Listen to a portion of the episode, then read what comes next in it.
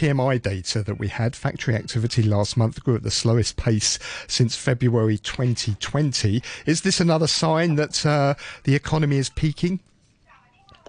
Yeah, I think that the uh, the, uh, uh, the, de- the Delta uh, variant is really slowing down the global economy. And I think it's possible the third quarter, the, the world economy may contract. And Chinese economy is driven by export and property, mm. uh, the two sectors. So obviously, uh, uh, the economy will slow down during the third quarter until the the uh, the pandemic co- uh, eases off again. Okay, great. Well, thank you very much, Andy. It's always good to talk to you.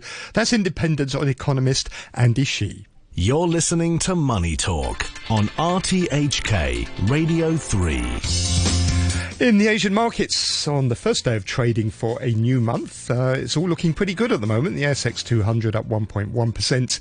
The Nikkei two twenty-five in Japan is up one and a third percent. Futures markets indicating a gain of about zero point four percent for the Hang Seng at the open this morning. In the commodities markets, though, Brent crude oil is slipping, down about half a percent at seventy-four dollars and ninety-six cents a barrel. Uh, gold is trading at one thousand eight hundred fifteen dollars an ounce. Do please join me again tomorrow morning at eight o'clock. I'll be back for uh, Money Talk. Back chat's coming up very shortly with Danny Gittings and uh, Mike Rouse. Let me give you an update on the weather forecast for t- uh, for today, if I can find it. Uh, going to be sunny intervals with a few showers, hot with a maximum temperature around thirty-two degrees, isolated thunderstorms later, and uh, the temperature right now twenty-nine degrees, eighty-five percent relative humidity.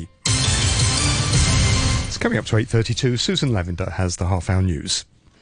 The man leading America's anti-COVID effort says he doesn't expect any return to lockdowns despite the growing risk of COVID nineteen infections posed by the Delta variant. Doctor Anthony Fauci said a sufficient proportion of the population was now vaccinated to prevent the U S getting into the situation it was in last winter, but he warned things would get worse. We're looking to some pain and suffering in the future because we're seeing the cases go up, which is the reason why we keep saying over and over again, the solution to this is get vaccinated, and this would not be happening. U S Senate Majority Leader Chuck Schumer says the final text of President Biden's trillion-dollar infrastructure bill will be ready imminently for the start of voting on amendments. Senators held a highly unusual Sunday sitting to finish drafting the complex legislation, which has broad bipartisan support, though Democrats and Republicans differ on how to pay for it. Democrat Joseph Manchin told American T V the wording of the bill was very nearly complete. It's ninety-nine and nine-tenths finished. They're drafting it. The text will be done. Hopefully, we'll introduce it today. We'll vote on it tonight. We'll start amendment process hopefully on Monday. If not, but we want to be done by Thursday. We want to move on, okay? The Czech Republic and Poland have offered to help a Belarusian sprinter who was ordered home from the Tokyo Olympics by her country's Olympic officials. Kristina Tsimanouskaya is under Japanese police protection. The Czech foreign minister has said his government was offering her a visa so she could apply for international protection there. Tsimanouskaya has said she believes she's now safe. The U S and Britain say they believe Iran was responsible for an attack on an Israeli-operated tanker off the Omani coast, in which two people were killed on Thursday. The U S Secretary of State Antony Blinken said the U S was working with its partners to consider the next steps. The B B C's Paul Adams has more. The truth is, Iran and Israel are engaged in an undeclared shadow war, with each side attacking the other's shipping. Israel is doing what it can to thwart Iranian support for regional proxies in Lebanon, Syria and Yemen. Even though no one has admitted carrying out the latest attack, some reports suggest it may have been launched in response to a recent Israeli airstrike in Syria on bases used by units of Iran's Revolutionary Guards. The weather will be sunny with showers, maximum temperature of thirty-two degrees, isolated thunderstorms, and the um, weather now is twenty-nine degrees with humidity at eighty-four percent. The news from R T H K.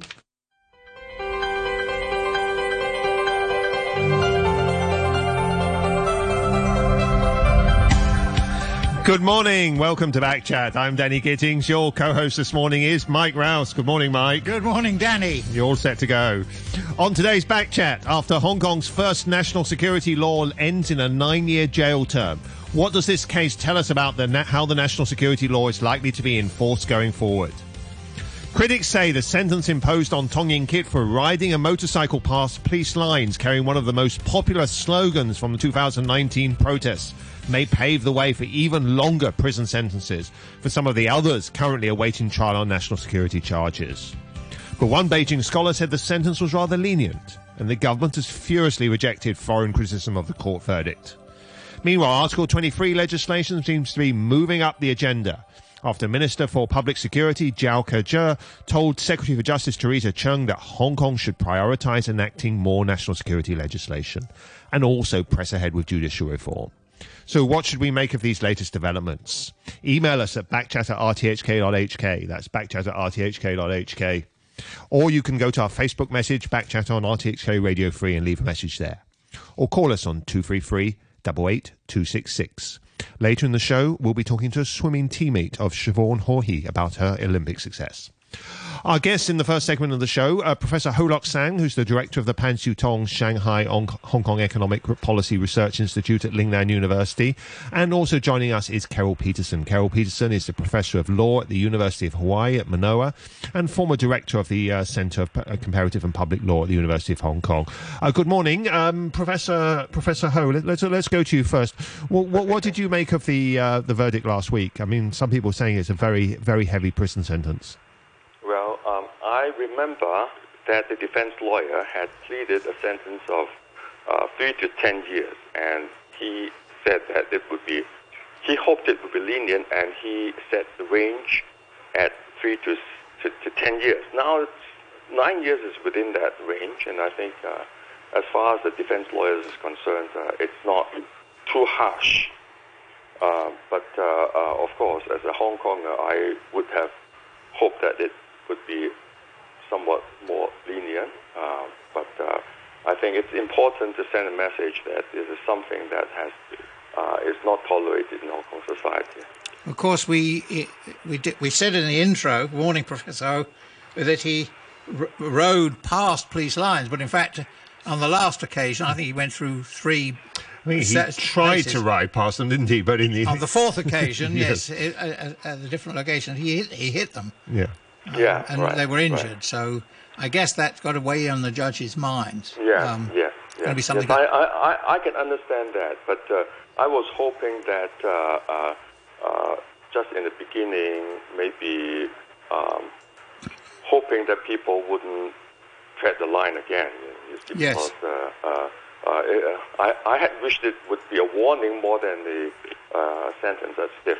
You know, it's a, it's a young man, twenty-four, and... Uh, I had hoped that he would have a, right. a, a, a better future. Yeah. He, even with good time off for good behaviour, he's still looking yeah. at a solid six years yeah. uh, in jail. Um, do you th- is he going to appeal against the sentence, do you think? Uh, from what I gather, it seems to be unlikely. Uh, at least, you know, from the defence lawyer's point of view, he, he was not hopeful that it would be Uh, uh, uh, better than that. Let, let, let me bring in an email, uh, hold off saying it's just coming from Tom. It says, uh, for the individual involved, the conviction of an emotionally troubled Leon Tong, Tong who was uh, taunting the police on a motorcycle in July twenty twenty, well after the end of the two thousand nineteen protests, seems wildly harsh. But after the suicide attack in Causeway Bay, perhaps a strong deterrent is needed to save the lives of others who might be considering similar self-destructive acts. And if no one else has, I'd like to bring up the point that if Leon was an American citizen who drove his motorcycle into a group of police in New York, he'd obviously be shot dead in a hail of gunfire, yeah. and the world media wouldn't be writing sympathetic essays about his actions. Um, Ho Lok-sang, I mean, some people, I mean, we had at least one mainland scholar, as I mentioned, who said that the sentence was really rather lenient. Uh, from the mainland point of view, I think definitely. Uh, I have seen, for example, this uh, this uh, um, uh, capitalist, you know, entrepreneur who was sentenced to how many years? eighteen, I think. eighteen years. You see, that was really quite shocking to me. So I think sentences on the mainland are much harsher than that in Hong Kong. Yeah. And realistically, if uh, someone gets nine years for just riding a, a motorcycle um, uh, with a slogan on the back, which does um, do some... Uh, well, as the not court... just that, you know. Well, and it does do uh, some... But the court itself said those were not really serious injuries to police officers. Um, people who are, are... Other people who are facing national security charges and are accused of various conspiracies and so on, if they're found guilty, you, realistically, you can expect them to face much longer prison sentences than that. Yeah, um, actually, he he could have killed a policeman. You know, it would be very dangerous. You know, he was... It's a big motorbike. Yeah, it's very dangerous. And as was uh, mentioned by this uh, um, um, audience, uh, he could have been killed, you know, if it had happened in America. So do we take that line and then say, well, he's lucky to get off with nine years? Um...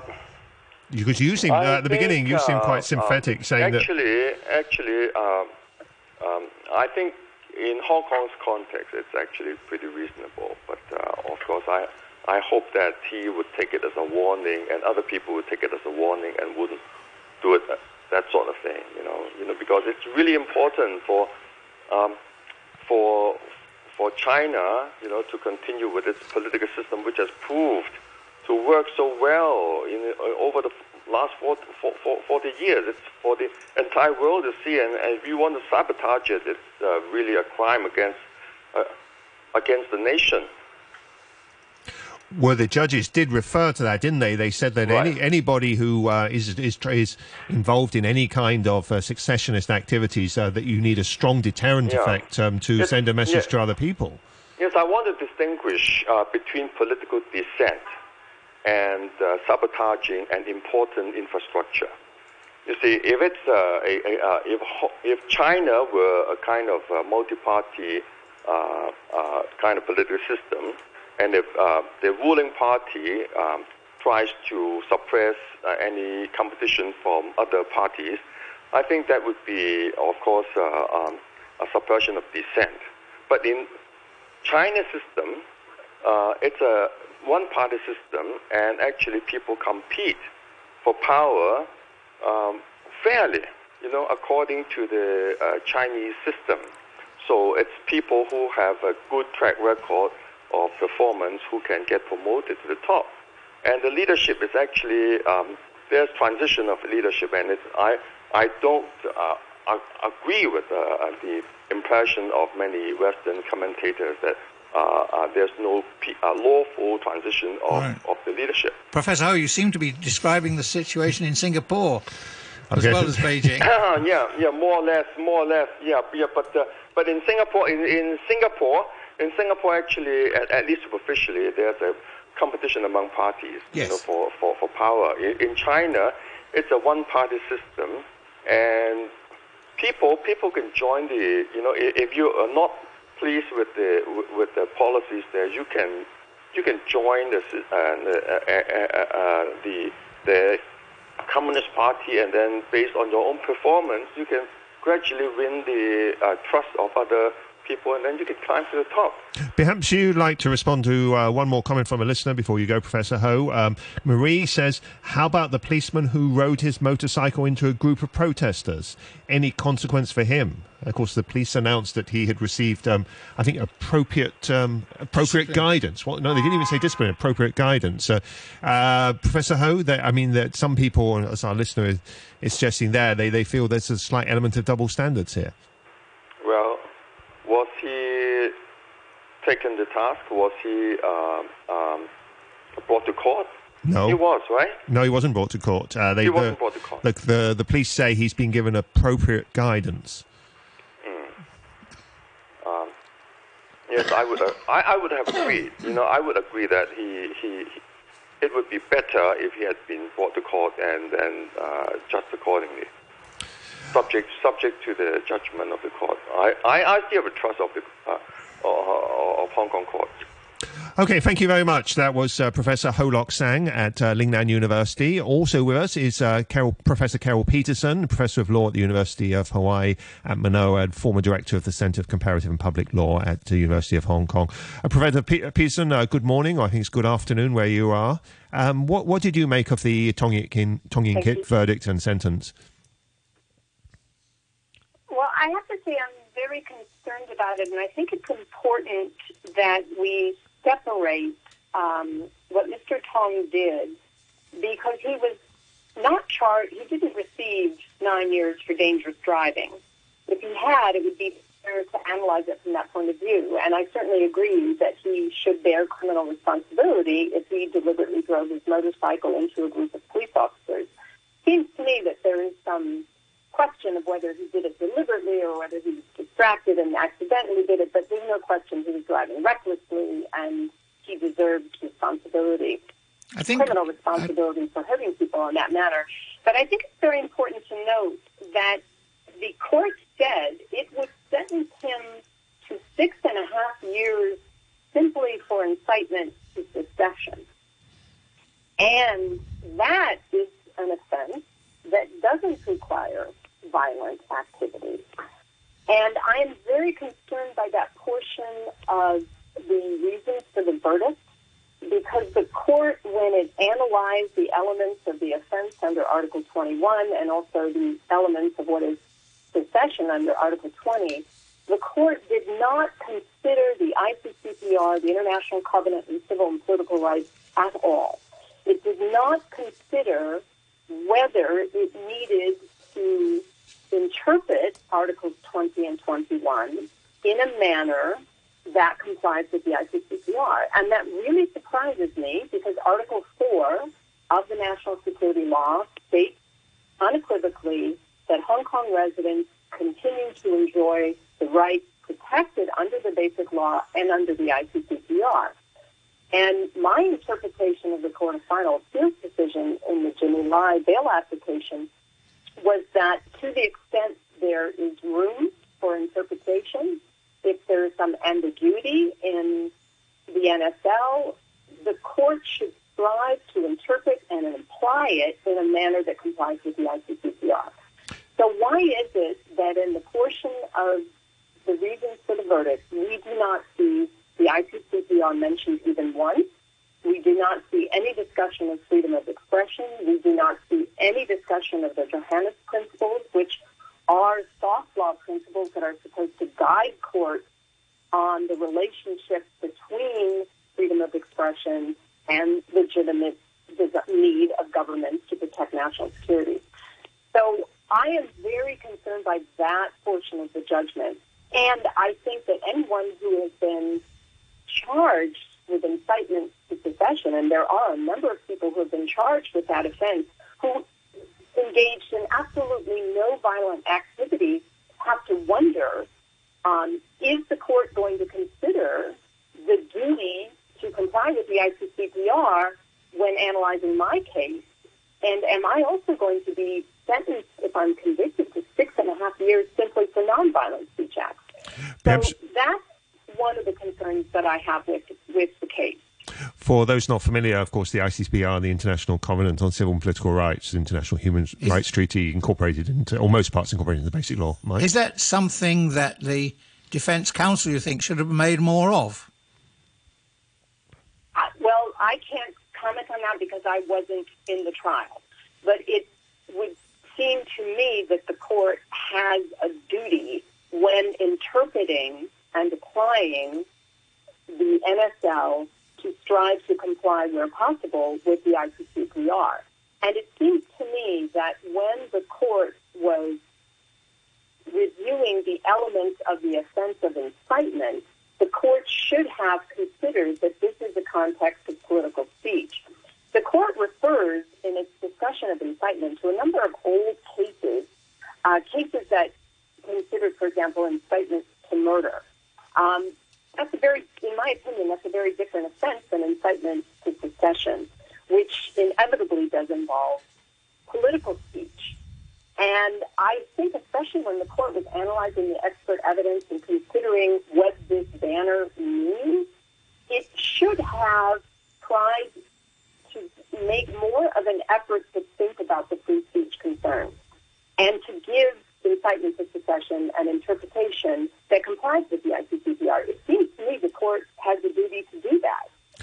Professor Peterson. The other thing that concerns me about this case is the way the court approached the terrorism count, because the court acknowledges that the N S L expressly requires the prosecution to prove that the alleged terrorist engaged in certain activities that either caused or were intended to cause grave harm to society. It acknowledges that requirement.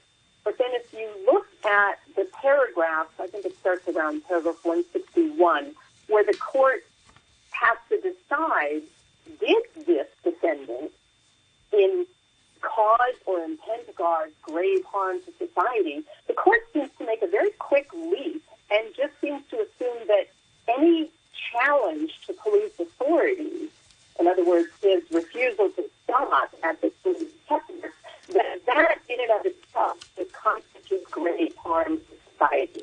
And I think that seems to be really lowering the requirement of the terrorism charge. We normally think of terrorism as planting a bomb, mass shooting, poisoning the water, not simply going through a police checkpoint. I think it's a little more than that, uh, Professor Peterson. He he went through three other checkpoints on his way to the one where he caused the yes, injuries. Yes, I agree.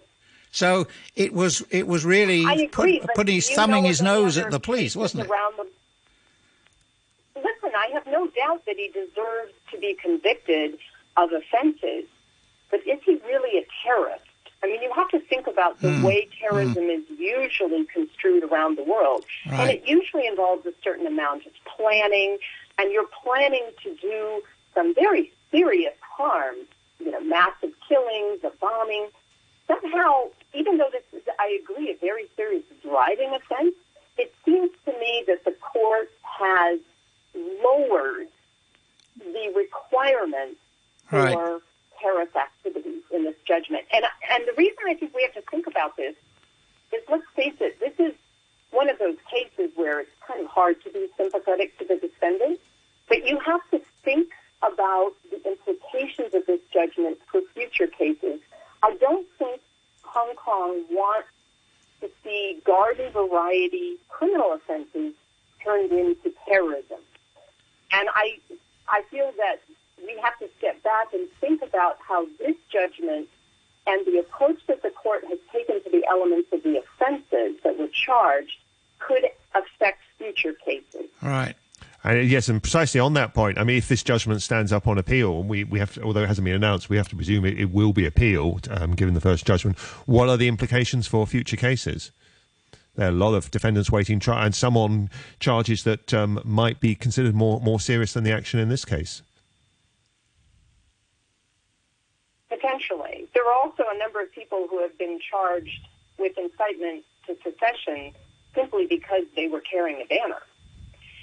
And I must say, I think that when one considers that particular message on that banner was carried through so many protest marches in two thousand nineteen and early two thousand twenty, as far as I know, it didn't incite anyone to do any of the acts that are described in Article twenty.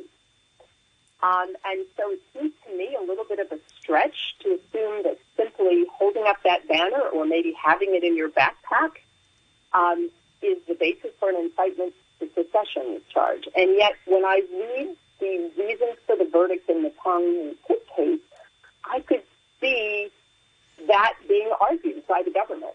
And it does concern me that the court seems to have accepted, in my opinion, rather uncritically, every argument that was made by the government.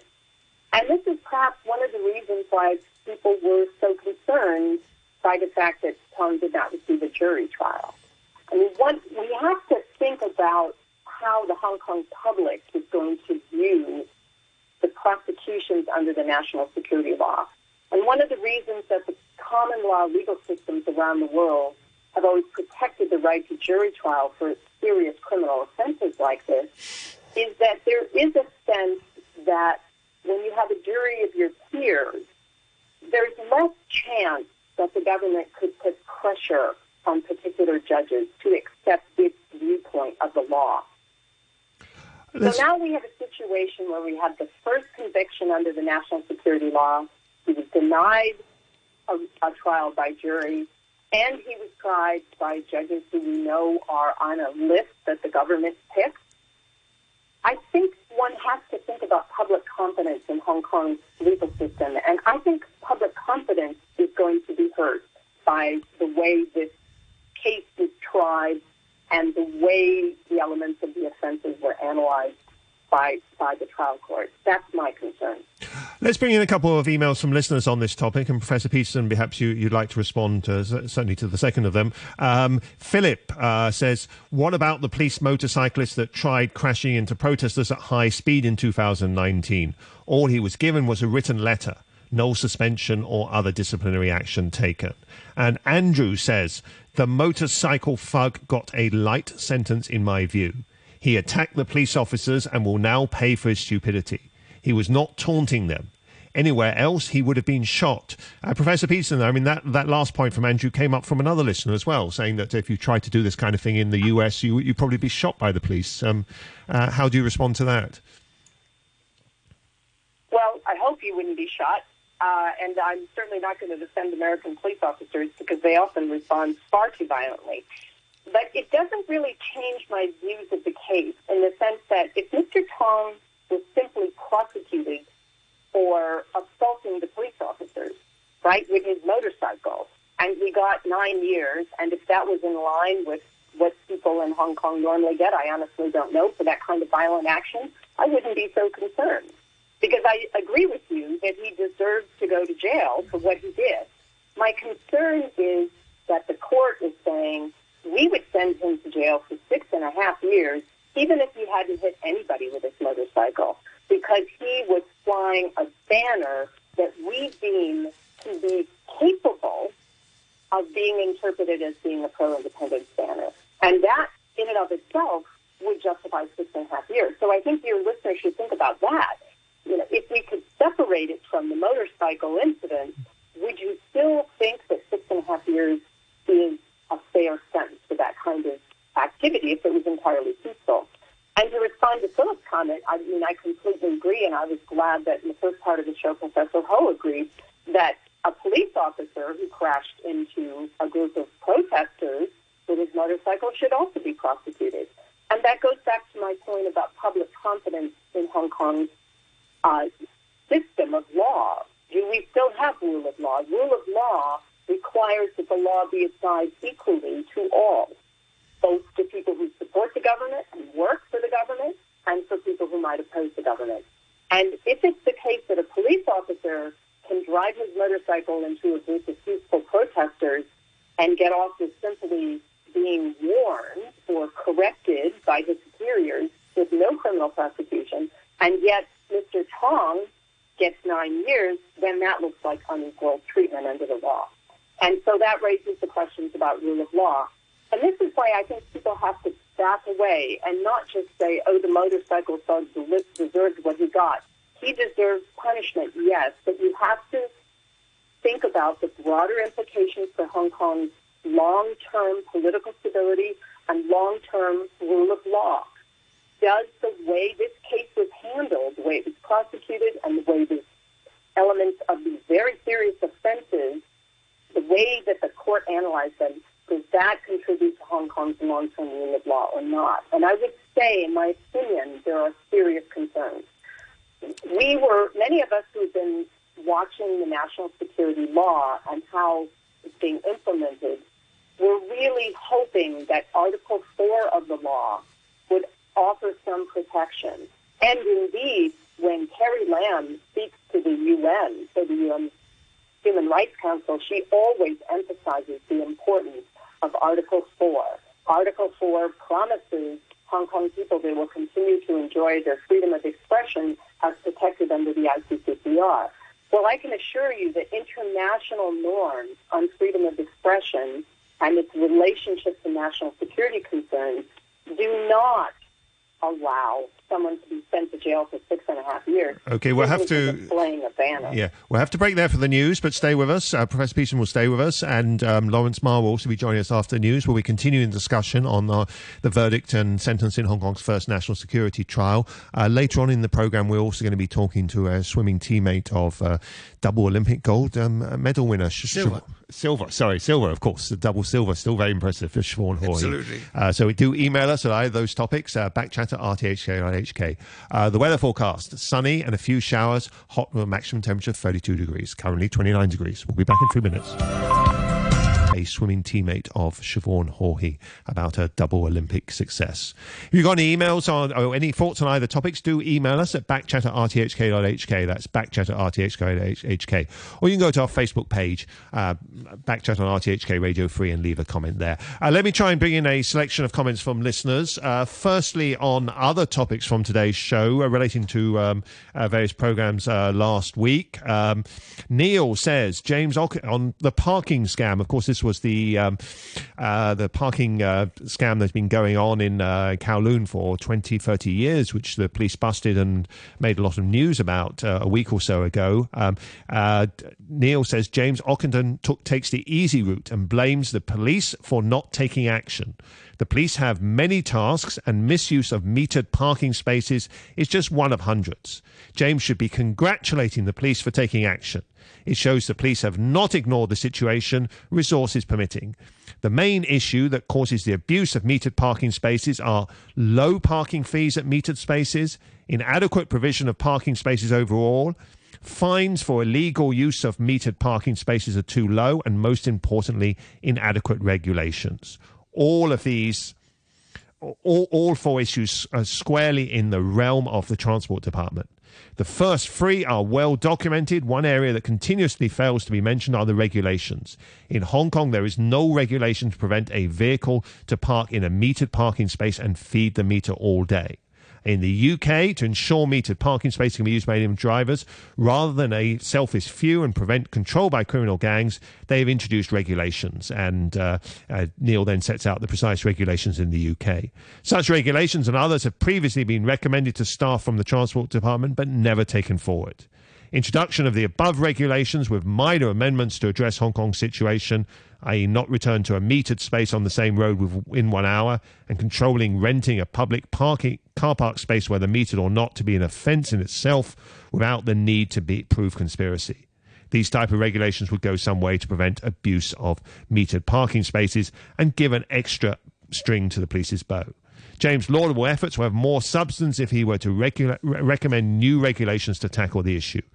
Work in partnership with the police rather than continuously sniping at them, and put pressure where it, and he should put pressure where it's needed, most on the Transport Department. Uh, just one more email on uh, other topics, and we'll return to today's topic. Um, on Friday's Back Chat, we were talking about uh, climate change, and we had a caller, Dan, who uh, uh, was uh, d- perhaps uh, questioning whether climate change is um, is taking place. Um, we've received a number of emails uh, criticising Back Chat for airing the call from uh, Dan. Uh, as the email Emails are all basically making the same theme. Uh, let me read the uh, longest of the three emails from uh, Richard the Second, uh, but uh, similar messages also coming in from uh, Tommy and Alan. Uh, Richard the Second says, frankly, the show, for what that, that for that's what it was, on climate change was appallingly mediated. Danny Gittings let caller Dan with his weather station ramble on with his contrarian theories because, surprise, surprise, he found something on the internet that tens of thousands of Earth and atmospheric scientists had somehow overlooked. And Gittings clearly knows not whether Dan, what Dan was claiming was correct or fallacious. Almost everything caller Dan uttered has been extensively shown ad nauseum to be incorrect, but Gittings let him ramble on with his beliefs, talking over Doctor Lam, who's an expert. All jolly fun radio, I'm sure. But as Isaac Asimov and many others have said, and I'm paraphrasing here, I'm sorry, but your opinion is not just as valid as the overwhelming weight of evidence on a topic. The laws of physics don't care what you believe. The argument that climate change is used to threaten populations so they can be controlled is a Trumpian conspiracy theory.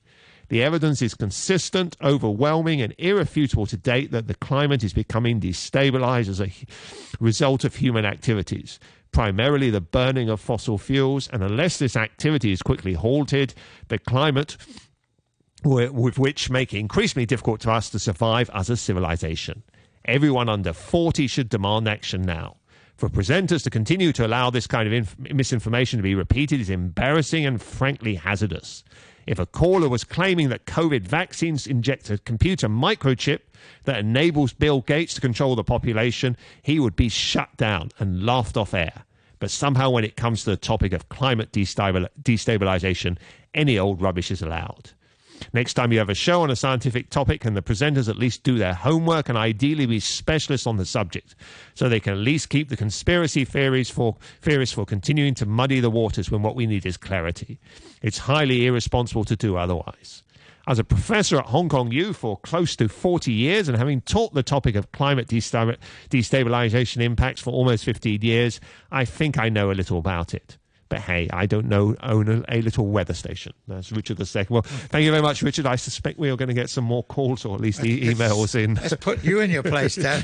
In response to that. Now, let's return uh, to uh, today's topic. A number of emails uh, uh, coming in, and a couple of them are addressing uh, specifically to Professor Carol Peterson, who was with us in the first half of the show.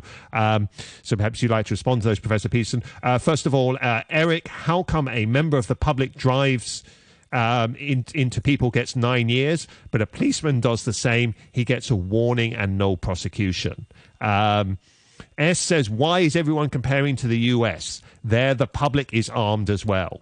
Um, and responding sp- uh, specifically on, uh, I guess, your guest from Hawaii, Carol Peterson, just described driving a motorbike into policemen as a garden variety offence. Wow.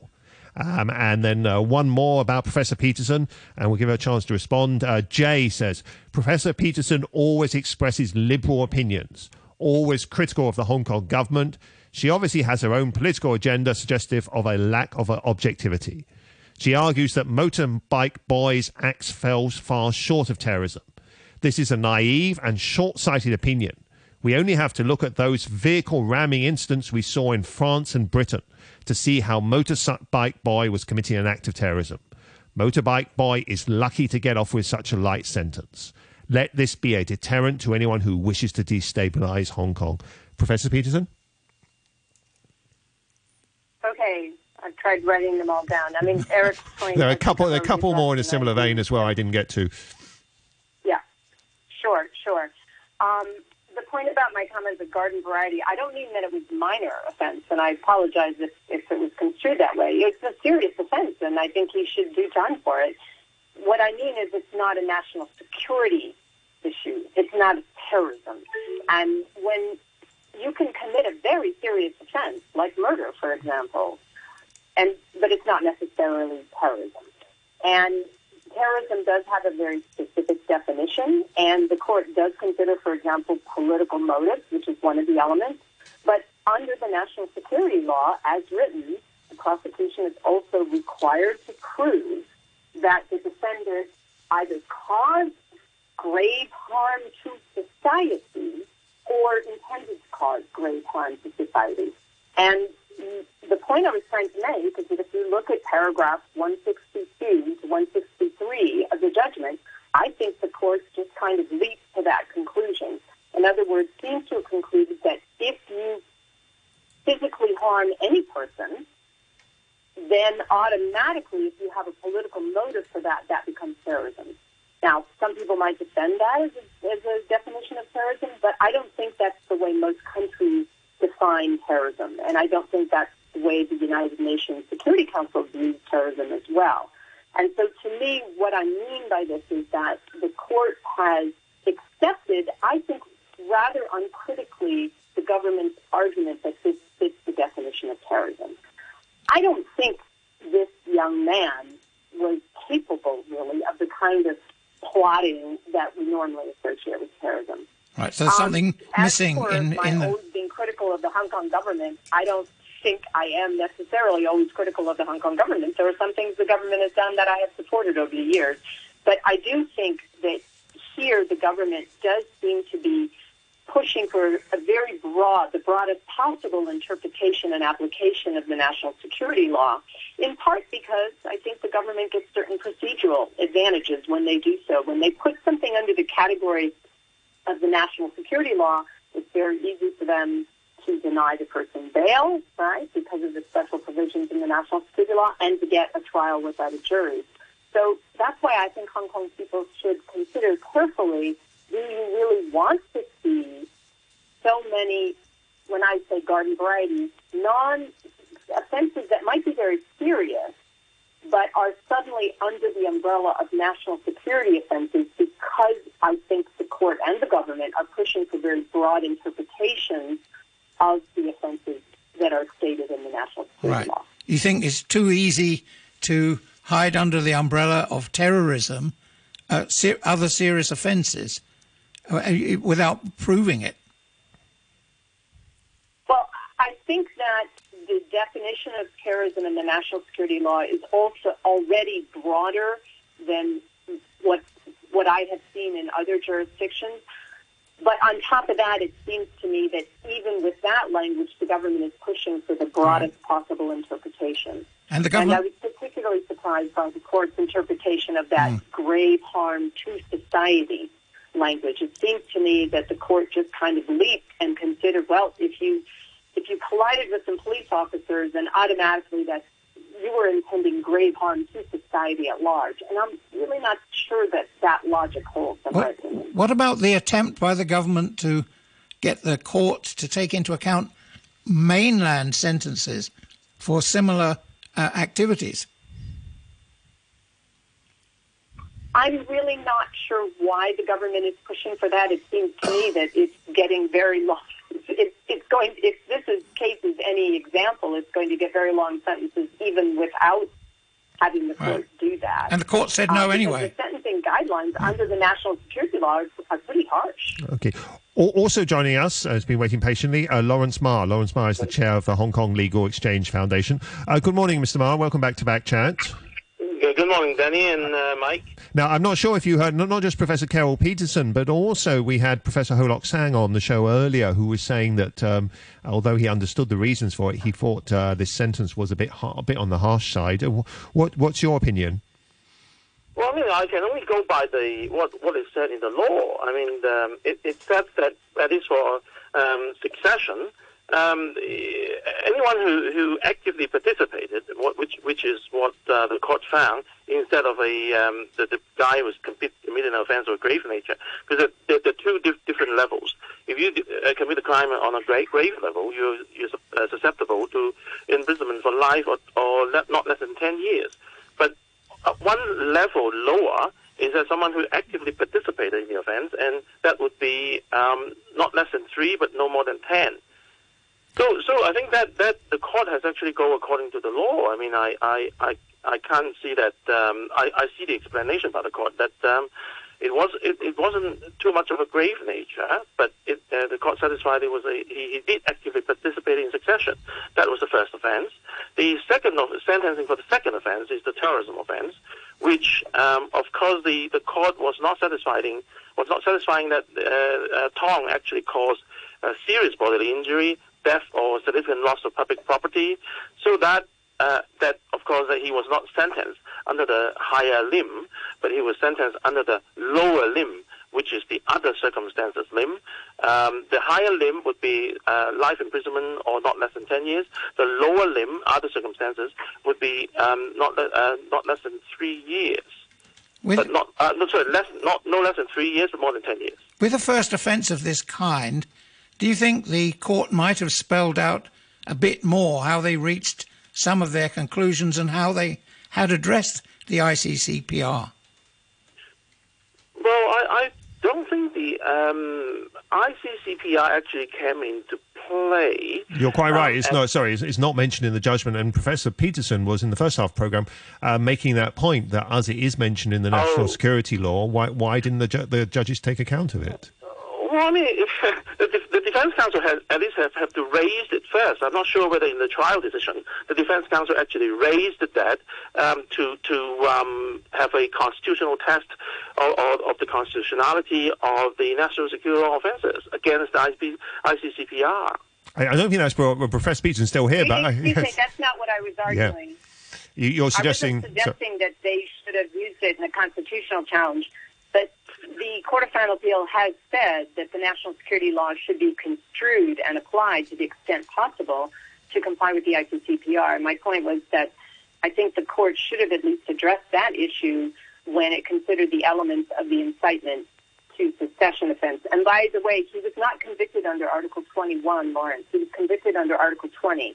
Uh, not under Article twenty. He was convicted under Article twenty-one. He was not convicted of secession, but rather of incitement to secession. So he wasn't well, liable for life imprisonment at all. In order, it's a different yeah, well, sentencing guideline. Sentences, uh, the regime is the same for, for, for both. But to come back to that question, I mean, if, if there is a I C C P R challenge, I would have thought that, um, I think it's Article twenty-five, uh, twenty-five of the I C C P R, which was uh, applicable to Hong Kong via Article thirty, thirty, thirty-nine point two of the Basic Law. I think that one of the exceptions is national security. Um, uh, public pu- public safety, national security, and, and, and public health. That would be an ex, um, an exception to the general uh, protection of freedom of expression and freedom of assembly. So I mean, if if, if defense counsel kindly take that up at trial, I, I would have thought the court would have dealt with it. I, I, on top of my head, I can't recall that was being the case. Um, if, it, if it is now being on appeal, I'm not sure whether that point can be raised as a new point, not taken um, at trial.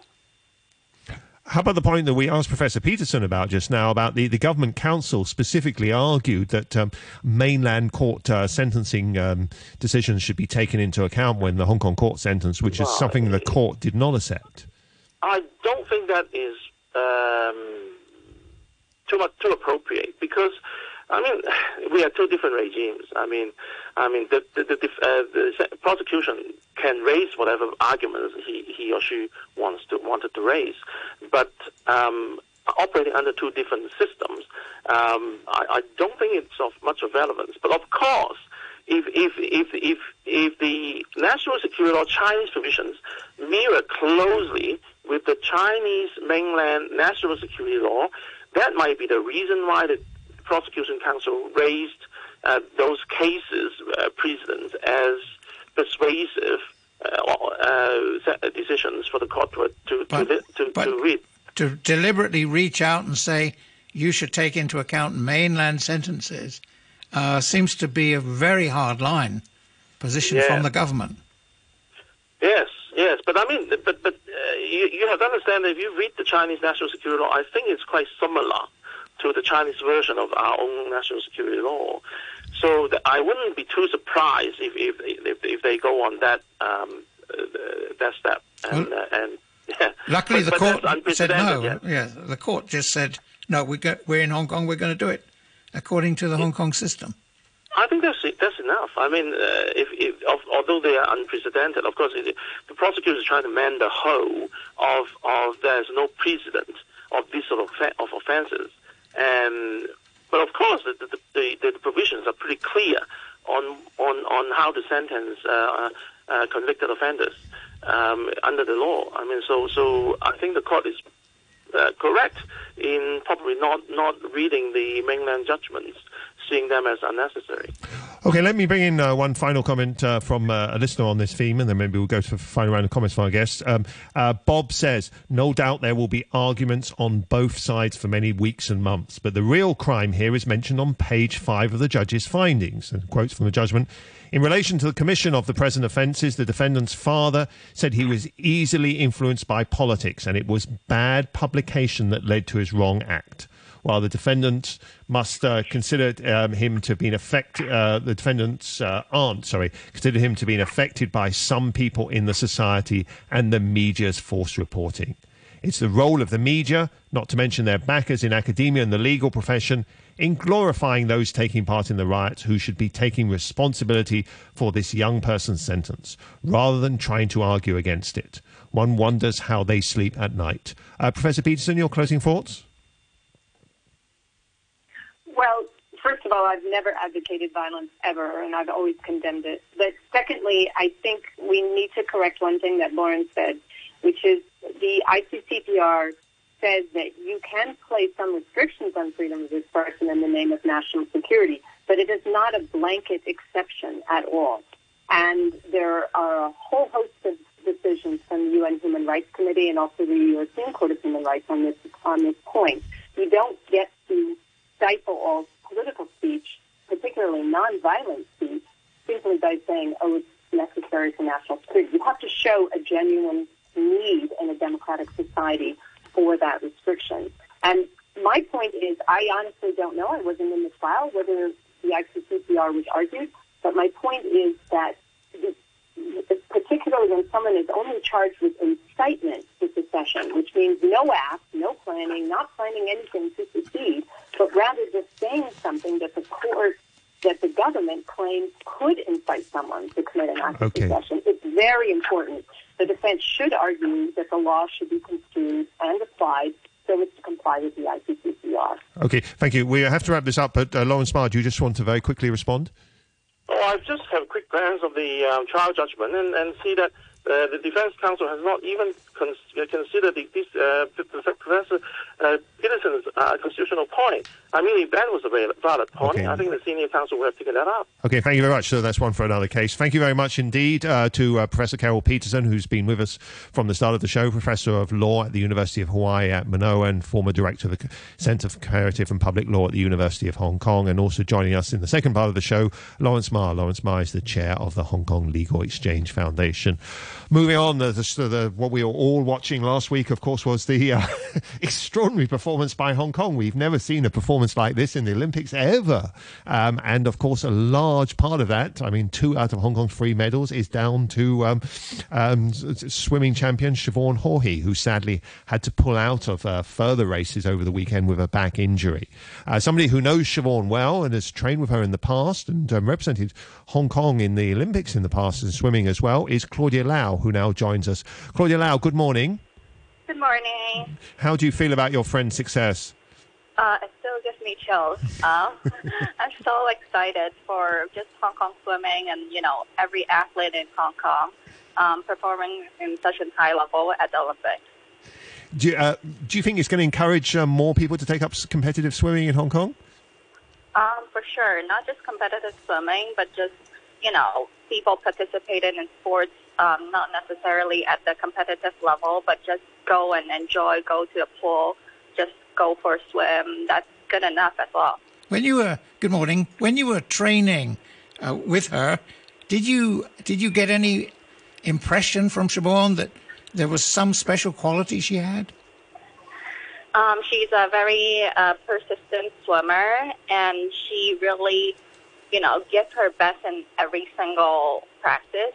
Um, but more and more so, she's a really good and supportive teammate.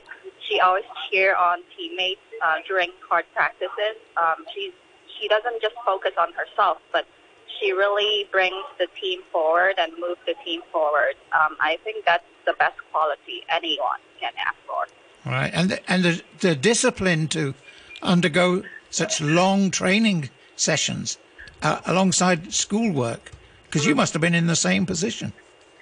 Yeah, we are all in the same position, but we are very lucky to have, you know, great support from coaches, teammates, um, former swimmers that we can look up to, and people, you know, pass on experiences to us, how to balance swimming and um, schoolwork, and we got great support from the University of Michigan, so um, that really helped us to excel in both swimming and academics.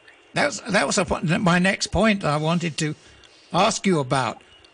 A lot of parents seem to think if you're doing sports, you're not studying hard enough. But I think the message from Siobhan is you can do both. Yeah, it's definitely possible to do both. Um, to be a student athlete, we always said student come first, and then athlete is the second part of it. I think um, being a swimmer, having the discipline, it really helped us to focus in our schoolwork as well. And the schoolwork, you know, you get to know other people from other discipline, and the things that you learn from them really transfer into swimming as well. It opens up your entire perspective in life and in your sports as well. So um, it really goes hand in hand. I don't think, you know, myself personally or uh, some of our swimmers would just give up um, schoolwork for sports. One story that uh, I know you've mentioned in other interviews, I'm sure our listeners would uh, like to hear about as well, is this incredible story of you and Siobhan training in freezing or near freezing lakes in Michigan when the swimming pools were uh, closed during COVID. Tell us a bit more about that. Um, I didn't train with her when uh, we were at the lake. Like, she was with another great Hong Kong swimmer, Jamie, who's on the four by one hundred medley relay team as well. But then uh, we always train really hard at Michigan um, because the weather is super cold. So we usually go to practice at five thirty in the morning, and afterwards um, the sun just rises. And our hair is still wet, so when we go outside, um, our hair always freezes. I mean, it's pretty normal to us as our day-to-day, but looking back, it sounds like really crazy. But, you know, it's just what you got to do to be an athlete at that level. Talking about what you have to do to be an athlete in these these, these days of COVID and travel restrictions, there's an email from a listener, which uh, perhaps you, you might have some thoughts on. Uh, Peter says, uh, listening to your show on how to make Olympic medalists, I couldn't help but link this to the difficulties young Hong Kong sports people have been facing to travel under our government's COVID restrictions. I'm both chair of a major international youth sports event funded by the government and president of a youth feeder class association. The sport in question is one of uh, the H K S I's elite sports. The annual event is designed to inspire young sports people to pursue more sport. And this year, one of our graduates qualified for the Tokyo Games. Despite this apparent success, for two years now, the event has been cancelled due to COVID. On top of this, our youth team have been unable to travel overseas. As a result, a generation of young potential sports people have been denied the opportunity of exposure to international competition, both imported to the event and as a result of overseas travel, all of which has affected their development as young people and athletes. I hope the Hong Kong government can recognise this and create mechanisms similar to those given to the privileged business elite to allow grassroots sports people to travel more often. Furthermore, I hope that the old people who've been reluctant to get vaccinated can be made aware what damage this hesitation is doing to their grandchildren and great-grandchildren. Government or policy alone will not be enough. Um, Claudia Lau, how about that issue of um, travel restrictions, the difficulty of participating in sports events in this time of COVID? I think it truly affects, honestly, everyone in the world, not just in Hong Kong, just athletes all around. Um, I'm pretty sure it really affects the younger generation. I do believe it, because the support is less in the younger generation, or like the future, you know, young stars. But fortunately, with um, the technology we have now, you can, you know, do Zoom classes. You can, you know, e- even interact with athletes over the sea. Right. Um, I have friends that are like talking to overseas swimmers daily, you know, chit-chatting. It really doesn't limit our like communication. Um, we share, and you know, we don't have teammates just in Hong Kong, but all over the world. Right. So but, it's a great opportunity for them to, you know, reach but, out through technology to learn from other people as well. Sure. So but talking to them and see, even if you can see them on the telephone, um, it's not really a substitute for direct competition. I guess yeah. that's, that's really valuable. Yeah, it's really valuable, but I've seen other places like triathlons, they did virtual races. So they, through technology, they use virtual races to race against each other. Although we are at different pools or like different countries, they do have a way to compete with each other. Um, but it's not as popular in Hong Kong right now. I just, I hope, you know, COVID can get better and people can travel, so the younger generation will get more exposure as soon as possible as well. Okay, thank you very much. That's Claudia Lau, for, former uh, competitor for Hong Kong in the two thousand sixteen Swimming Olympics, talking about the story that's lifted, I think, all of us, really, hasn't it, Mike? Um, Absolutely. To give the last word to a couple of more emails from our listeners. Uh, Mary, on another sort of Olympic-related theme, called email T-shirt hoo-ha, says, all the hoo-ha about T-shirts, correct design of Bauhinia emblem, when the focus should be on comfort of and support for athletes. Someone should remind the loyal trash of Deng Xiaoping's well-known advice, it doesn't matter whether a cat is black or white, as long as it catches mice. At sports fixtures, that would translate to medals. Lastly, Bowen, on the main topic today, says people would naturally contrast the charge of terrorism against Tong Ying Kit against the treatment of the police motor cop who rammed into protesters on eleventh of November two thousand nineteen, which has been mentioned, and that of the taxi driver who rammed into a crowd of protesters on sixth of October in the same year, injuring a young woman seriously. That incident can still be seen on YouTube. In the latter case, former legislator Ted Hoy sought to bring a private prosecution against the taxi driver, who was promised donations of five hundred twenty thousand dollars by Safeguard Hong Kong and visited by uh, C P P C delegate Kennedy Wong and Stanley Ng, with gifts uh, reportedly given to his daughter. The magistrate reportedly agreed there was a prima facie case of dangerous driving against the taxi driver and indeed summoned him for a hearing before being stopped by Teresa Cheng. Such intervention by the Secretary of Justice used to be extremely rare, the colonial administration having previously only aborted two private prosecutions out of fifty-two and was given detailed reasons which were not given by Teresa Cheng. Inconsistent application of the law, real or apparent, would obviously damage confidence of the state of rule of law in our city. Thank you very much, Bowen. That's it for today. Uh, the weather for... Uh, thank you very much, Mike. At least it wasn't COVID today. Especially for you. Uh, the weather forecast, sunny and a few showers, hot with a maximum temperature of thirty-two degrees. Currently twenty-nine degrees, relative humidity eighty-two percent. We'll be back tomorrow. Over the past two years, Hong Kong faced severe challenges. Facts have proved that with the support of the central government, Hong Kong can withstand any test, and the whole community fights against the epidemic together. It's time now for Hong Kong to forge ahead with renewed perseverance. The twenty twenty-one Policy Address Public Consultation. Your views are welcome. For details, please visit w w w dot policy address dot gov dot h k. R T H K News. The news with Suzanne, Suzanne, Susan Lavender. Retail and catering sector representatives say shops and restaurants saw business rise by as much as one hundred percent yesterday after the government distributed the first two thousand dollars instalment of its spending voucher scheme. Chairwoman of the Re- Retail Management Association, Annie Tse, said wide, a wide range of shops such as furniture, electrical appliances and clothing stores had all benefited.